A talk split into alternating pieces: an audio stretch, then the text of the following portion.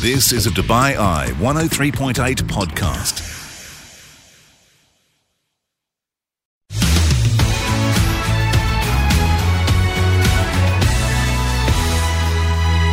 This is the Bite Size Business Breakfast Podcast. Best bits from Friday, the 10th of November. Uh, the celebrations for Diwali starting in earnest uh, on the show this morning. Richard was bedecked in his best uh, Diwali finery. And we also spoke to Chandu Siroya, who's the MD of Siroya Jewelers and the Vice Chairman of the Dubai Gold and Jewellery Group. He came in to our pop up studio live from Dubai Commerce City uh, to tell us about the economics and the business side of all things Diwali. We had a big focus on all things China as well. Uh, to that end, we crossed live to Shanghai to speak to the director of the Economist Intelligence Unit in Shanghai, Weisi Xie, who was giving us some thoughts on that big meeting uh, across over in San Francisco during the course of the next couple of days. We were pretty international this morning. I know we were down uh, live from Dubai Commerce City, but not only China, we also crossed live to India as well uh, to get the latest from uh, the head of business at SGI Aviation. Vinamra Longani joined us to reflect on Emirates' record breaking numbers coming out in Q3. Uh, and a lot of local news for you as well. We had our own reflection on those Emirates numbers, the Emaar numbers, uh, and a, the first ever crypto IPO in the region. That's all right here on the Bite Size Business Breakfast as we broadcast one final time from Dubai Commerce City. This is the Bite Size Business Breakfast, exclusively on DubaiEye1038.com. Breaking news this morning, landing uh, in uh, the inbox of Brandy Scott. News of that uh, latest crypto IPO yeah, this is quite a biggie just because it's different. And you and I were sitting down this morning um, when we first heard about this. Phoenix Group, it's based in Abu Dhabi. It's a blockchain and crypto company. Um, there were rumours about a month ago that it would be looking to go public in Abu Dhabi, which would make it the first private crypto uh, people to do so in the wider region. Um, and yes, it is going to. Let me give you the facts. IHC, big investment uh, body out of Abu Dhabi, has a 10% stake of this company. Oh, now, now, now suddenly it becomes a big deal. IHC, almost a trillion dirham dollar company. Exactly. So they took a 10% stake at the beginning of October. Uh, these shares go on sale. There's about 17.6% of the company that's being offered uh, n- next week, just under a week. So between the 16th and the 18th of no, of uh, November. Those in the market tell me the bulk of the offering is going to be reserved for professional investors, which, and again, this is coming from those in the investment space. Um, I've said to them, what does that mean? They say, well, that kind of shows us that the firm wants to attract institutional investors who understand the, the crypto space, mm. basically.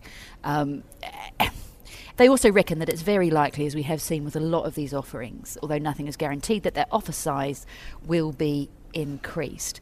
Um, and of course, we've had all the regulatory standards put in place and all the bodies set up um, to, to put the rules around crypto, um, which is what's enabling something like this to happen. Abu Dhabi is going to be the beneficiary. That's where it lists.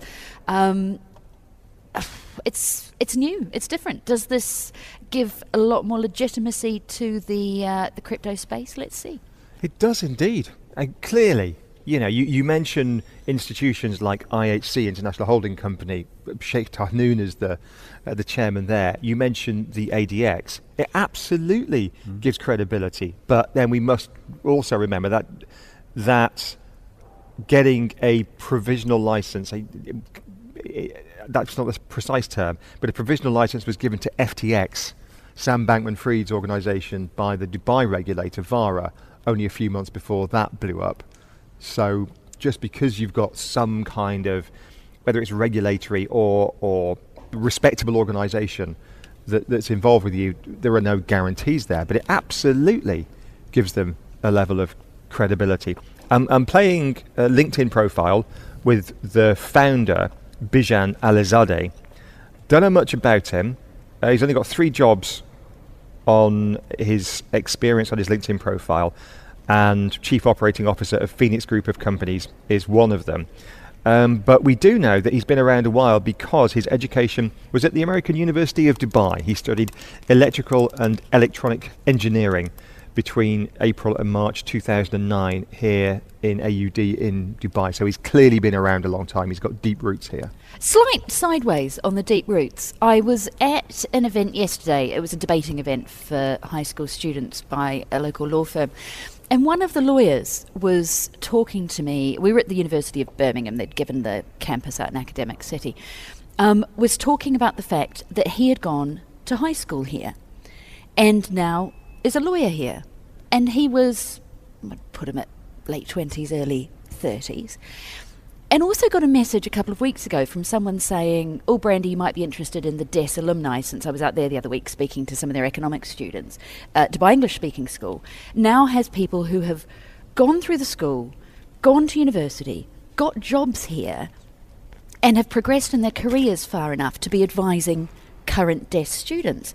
And both of those things just made me think, like you man that you're talking about here, we have now evolved to the point that we've got this second generation of of people going through jobs here who've got a different loyalty to the country than your normal expat. Do you know what I mean? Like normally you hire someone and you think, okay, how long are they likely to be in the country? Five years, ten years.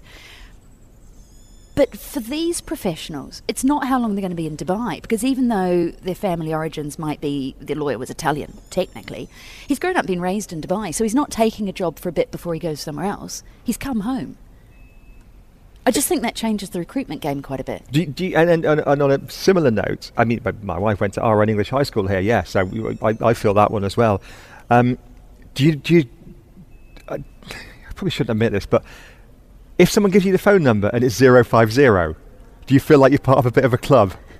But the wh- originals. The, yeah, the OGs, because when we arrived, late 90s, early 2000, there was only 050, wasn't there? And as the population grew, then you got 056 and whatever else it may be. But if you're 050, it's like, yeah, the 050 club. Is that just me? No, uh, well, I can't say I, I'm not one of these people who walks around looking at a mobile number and says, ooh, nice number, which is also how you know you've been in, in the Gulf a little bit too long. Yeah, there, there's also that. Tom, are you 050? Uh, allegedly, yeah. you don't have to give the other seven digits out. Um, I don't know. Yeah. Available for cost. Seems to be a morning of personal information, so throw it out there. Why not? Um, I think you can buy the 050s, though. I've got a couple of mates who've just relocated um, here, and they've bought 050 numbers. Why would they do that? For exactly this, the reason I think Richard was showing. I think What, uh, so- To look longevity wise. Yeah, I think it's one of those sort of um, gives you a little bit of kudos for having been here for a bit longer. That You pay a premium. You pay a big premium. Is interesting. Um, we got numbers to crunch as well. Dubai Emirates Group uh, saying yesterday that its half-year profit jumped by 138% to 2.7 billion uh, dollars, driven by a robust demand for international travel across regions.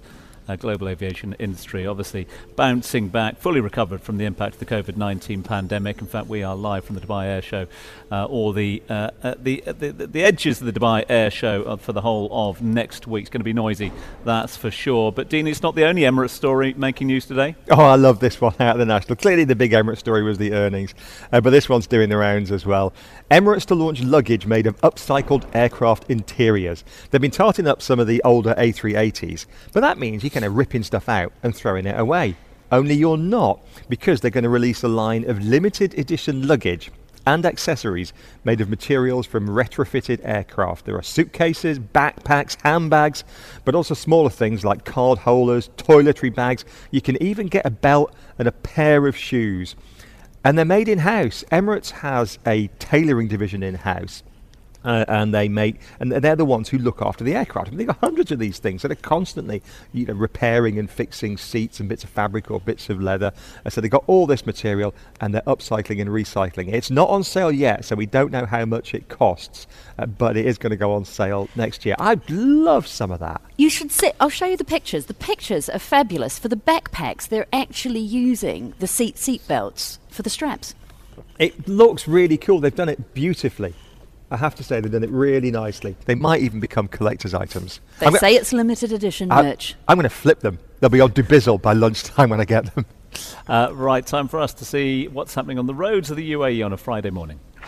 Catch up on the business headlines with the Bite Size Business Breakfast. Let's look at one of those top stories in a little bit more detail. The Emirates earnings, record first half year profits, the best financial results for the half of any year that the airline group has had. Vinamra Longani is head of business for India at SGI Aviation. He joins us on the line now. Vinamra, good morning.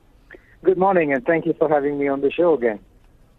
So, I mean, there would be something wrong if Emirates had not had a good first half to their financial year, given demand at the moment and ticket prices.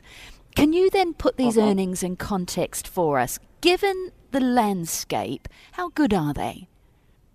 Well, you see, the thing is, uh, what what Emirates has managed to do, and which is where a lot of uh, airlines elsewhere in different parts of the world uh, continue to struggle with, is to be able to get grounded aircraft back in the air.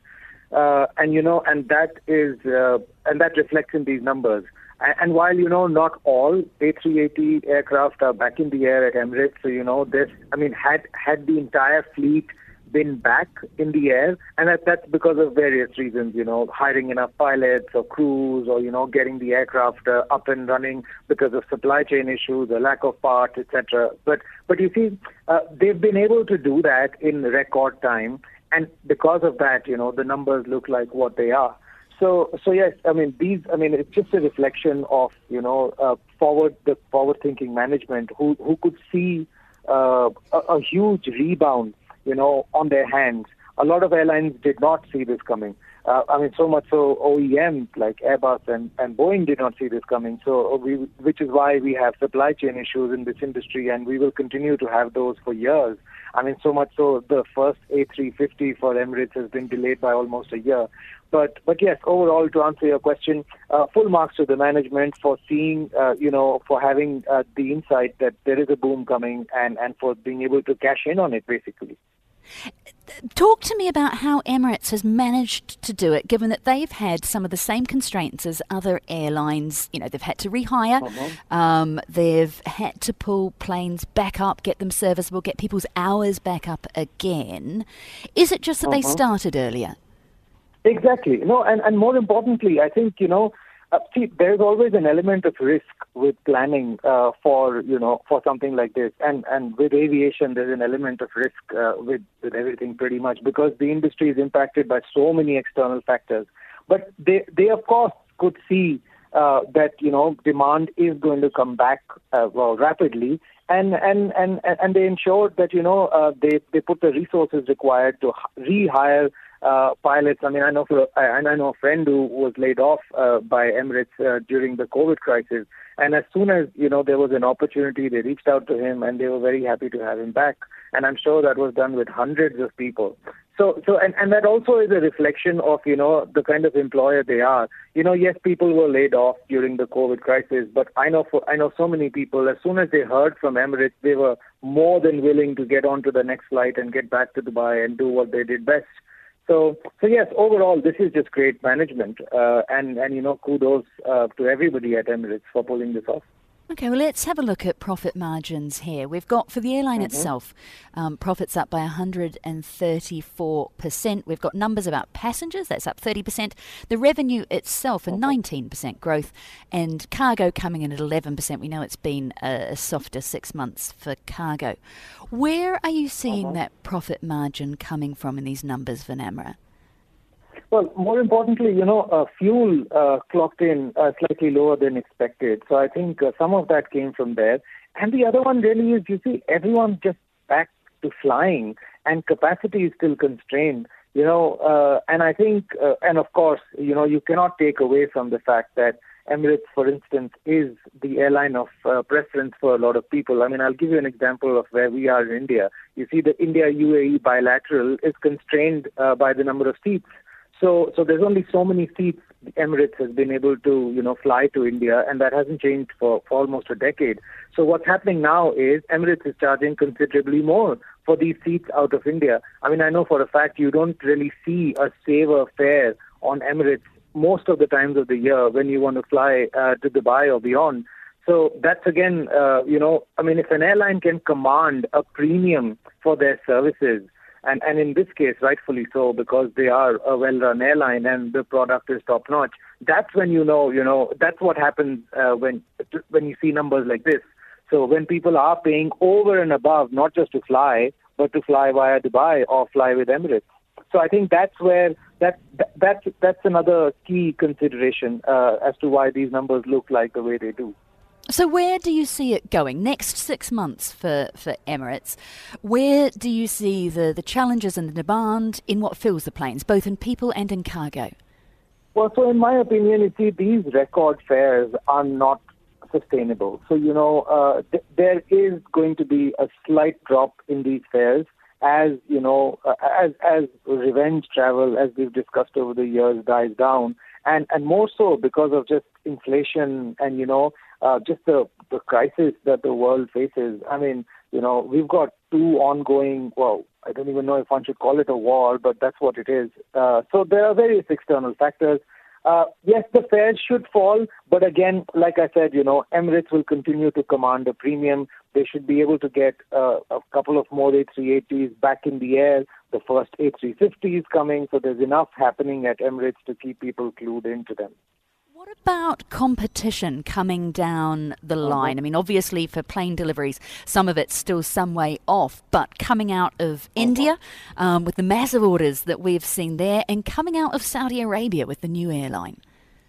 You see, uh, again, uh, what what Dubai, the, the government of Dubai has done really is, you know, they've and while it's great to have connecting traffic and people connecting from Dubai to the rest of the world, Dubai in itself is is such a massive destination, and it's not just a tourist destination. I mean, from India, there's so there's, there's Indians who work there, and there's a lot of business between the two countries. If I'm not wrong, uh, you know, uh, I think the UAE now is the second or third largest trading partner for India.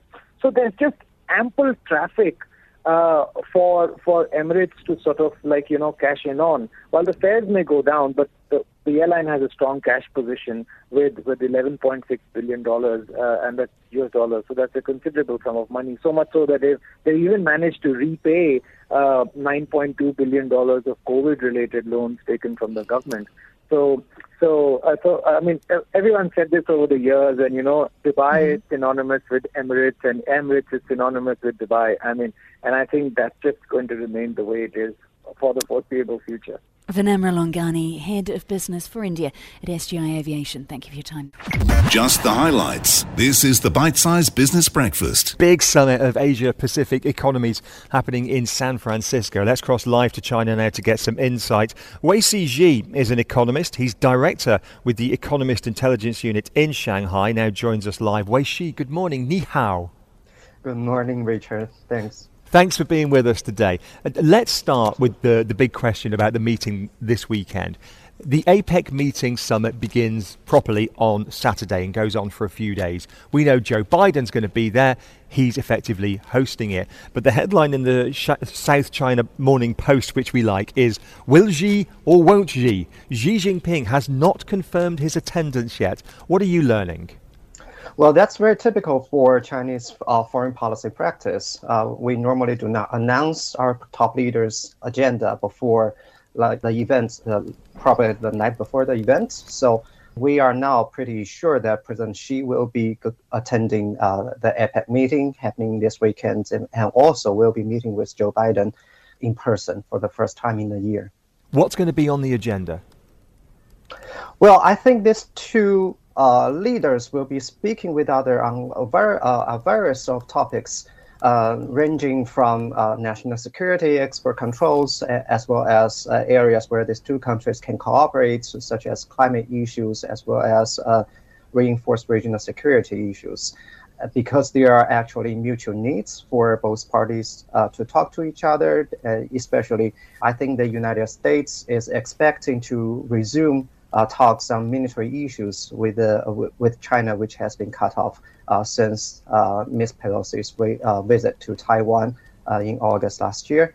And but from from from the perspective of China, Chinese authorities are really eager to show Western business leaders our strong willingness to remain open to foreign direct investments after China uh, exit from zero COVID policy, and uh, at, at, this moment we're experiencing a weaker than expected uh, economic recovery. Therefore, rebuilding the confidence of foreign investors is essential to China. So there are mutual needs from both sides for them to meet. And yeah, we are definitely expecting something essential coming out of this meeting.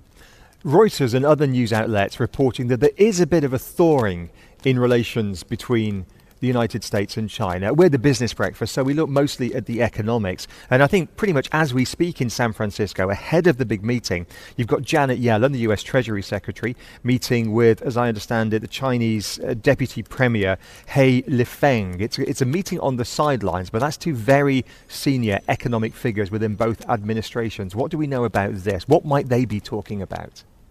Well, I think given uh, uh, Secretary Yellen's position, definitely she's going to be talking with uh, uh, uh Mr. He Lifeng uh, about the issues with the U.S. Treasury bonds, as China recently has been selling out, selling a large amount of U.S. Treasury bonds, and which is adding pressure on the uh, on the U.S. Uh, debt uh, issues at this moment. I think the China is is willing to talk with Secretary Yellen about this issue to showing. Um, a, a, a, open attitude uh, to work with the United States to, to address this issue and, and also to show a willingness uh, that uh, Mr. Xi is willing to talk with President Biden on a variety of, of issues and topics. Can we talk more broadly about the health or otherwise of the Chinese economy at the moment? Because we've had mixed messages this week, and it, they happened in the middle of the week. On Wednesday, we had, on the one hand, Chinese export data was worse than expected, down by 6%. But on the other hand, the IMF was in town and they raised their GDP forecast for China from this year. It was 5%, they raised it to 5.4%. Geeta Gopinath is former chief economist at the IMF. She's now been promoted to first deputy managing director. This is her talking about the Chinese economy, but she did begin by highlighting some of the risks. Let's have a listen to what she had to say. Three risks one, the property sector, second, local government debt, and third, the small and medium sized banks. Clear recognition of that. We're looking to see what exactly would be done in terms of concrete measures. That's one area. But of course, for China, there is the bigger concern also of where will medium-term growth come from. We have medium-term growth for China at around 3.5%. However, we think that you know, that number can be raised if they undertake pro-market structural reforms. What do you make of the Chinese economy at the moment? How are you at the EIU characterizing it? Well, we definitely see that there are uh, significant trends of stabilization and even potentials for more significant recovery towards uh, the the last two months of the uh, uh of the of the year at this moment. For instance, we are now revising up as well our forecast of China's four-year GDP growth from 5.2 percent previously to 5.5 percent, and probably and uh, we, are, we are now looking at a growth forecast of 5.1% next year. So we are more optimistic than uh, than before uh, from uh, from the perspective of the EIU. Uh, mostly depend uh, mostly because of we are seeing stronger consumer expenditure and consumption from the private sector. in the second half of the year, especially starting from the third quarter of this year, and we think that this is going to uh, Uh, sustain uh, through the next uh, through at least the first half of the next year, supporting our forecast. Uh, but at this moment, we do acknowledge that uh, the property sector remains the biggest drag and the largest risk to our forecast at the moment. Finally, Wei Ji, let's talk about those Chinese consumers and their propensity to travel here to Dubai, the UAE, and the wider region. We know that all the COVID restrictions are lifted, but anecdotally, it's been a trickle rather than a flood of Chinese tourists into Dubai since they were lifted. What do you know, and when can we expect to see large volumes of Chinese tourists travelling, not just here, but to other destinations, the United States, Europe, wherever else it may be? Yeah, Chinese outbound tourists uh, actually were uh, the, the the recovery trend was uh, I mean weaker than we expected, but some of the reasons are the uh, restrictions imposed uh, from the uh, foreign authorities, such as visa application process and the the still very limited flights between China and the U.S. and China EU, for instance. And now we are seeing a, a, a trend of, of of a increasing back to normal level. For instance, the uh, the speed up of visa application from Western countries as well as um, uh, more uh, flights are being resumed between China and the United States in the uh, incoming in coming months, and I think that's going to help tremendously uh, to increase the Chinese outbound tourists. Uh, to to, uh, to to to Europe and to the United States, especially starting from early next year, and we are expecting actually a, a substantial recovery of Chinese outbound tourists to the rest of the world, including Dubai, of course, uh, during the uh, the uh, upcoming Spring Festival here in China. Well, the red carpet is ready and waiting to be rolled out when those flights do arrive from your hometown of Shanghai and others. Wei Ji, busy time for you. We'll let you get back to work. Weisi Xie is an economist with the Economist Intelligence Unit in Shanghai. This is the Bite Size Business Breakfast, exclusively on DubaiEye1038.com. Richard Dean's Diwali celebrations have started early. He's left us. Apparently, he's outside. Morning, Tom. Yeah, Diwali this weekend.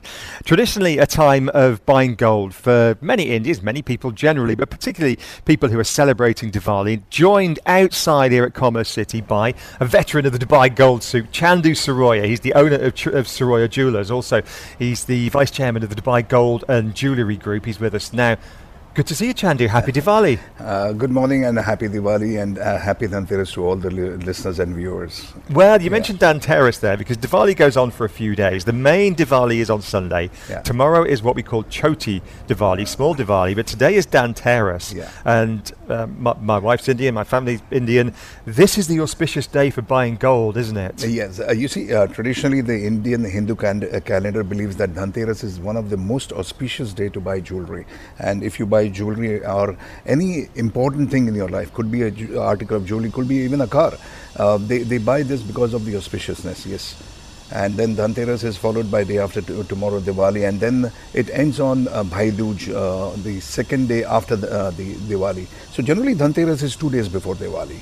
So, busy day down in the Gold Souk today. That yes. goes without saying, but maybe not quite as busy as last year. The World Gold Council, I mentioned this earlier, say they think gold demand will be down by 10% this year because the gold price is about 200, maybe even $300 more expensive than this time last year. What do you make of that? I, I agree with the World Gold Council when they talk about the demand being do- down, but maybe that is in terms of the bullion industry and the investment investment industry.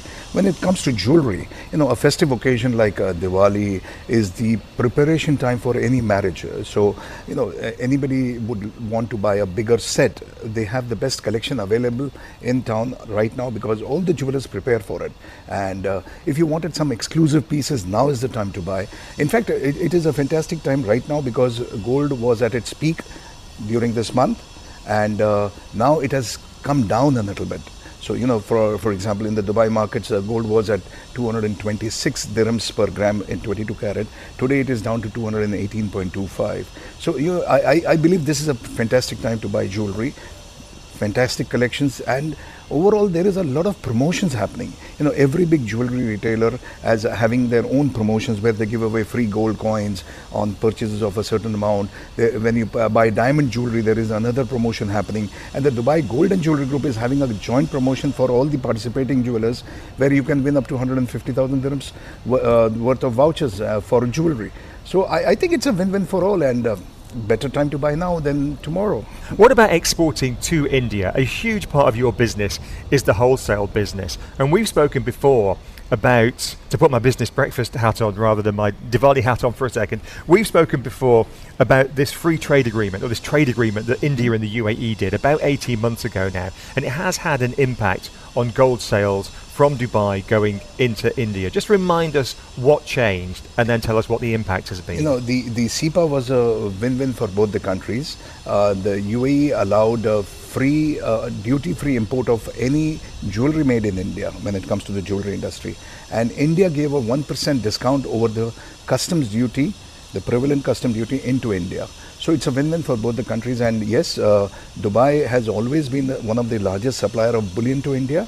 And this has actually enhanced our position because all the refineries here are now busy because made in UAE bars are uh, 1% uh, um, less duty in it to India. So it's, it's a win-win for both the countries. We talk about the Dubai Gold Souk, but it's almost kind of a, a, metaphor, isn't it, for the wider industry? You've got four shops in Dubai, but actually your manufacturing, where you turn the bullion into jewellery, is in Sharjah. What's the dynamic in Sharjah? You see, I, I believe the whole of UAE is a gold souk because you could uh, go to any emirate and you will find a fantastic collection of uh, jewelry stores, and generally they are all in clusters. So uh, souk means a cluster of uh, shops, and I think. Um, every every place you go. In fact, in Dubai, there is many, many gold souks now, many small clusters of jewelry, and everybody offers fantastic uh, offers. So I believe the whole country has become a gold souk and we are one of the most uh, uh, important places in the world when it comes to jewelry. I, I believe uh, that Dubai is the jewelry destination of the world. You mentioned wholesale. Uh, we sell, as uh, Siroya, we sell to about 30 countries plus. And uh, from the gold souk, I believe we have jewelry for every nationality in the world. And many of the jewelers worldwide come here to source their jewelry. So it is, it is indeed the gold hub of the world. How busy is, for jewellery sales, retail jewellery sales, how busy are you this weekend, Diwali weekend, compared to any other weekend, a couple of weekends ago or a couple of weekends hence? Uh, you see, generally or traditionally during Dhanteras, our sales are almost 10 times on a normal day. 10 times? Yes, generally. You see, there's a, there, there's a reason for that. There's a build up. You see, people come, they select jewelry, they book it, and then at the end of it, they make the invoice on the Dhanteras day because it is the auspicious But day. they've been in a few weeks beforehand to choose it, so it's ready for yes. them. Many of them do that. They order jewelry also to custom. Yeah. Chandu, it's a busy time for you. I'm going to let you get back to Deira. Well, we're Deira side here in Commerce City, so it's not far to go. I'll let you get back to the Gold Souk. Appreciate you joining us this morning. Thank you. Happy Diwali. Thank Chandu you so very much. indeed. And once again, a happy Diwali and a happy Dhanteras to all the viewers and listeners. My mother-in-law's Thank in you. town. Believe me, we're going to be down there today spending some money on some gold. I can promise you that. The thoughts of Chandu Siroya from Siroya Jewelers, also the Dubai Gold and Jewellery Group.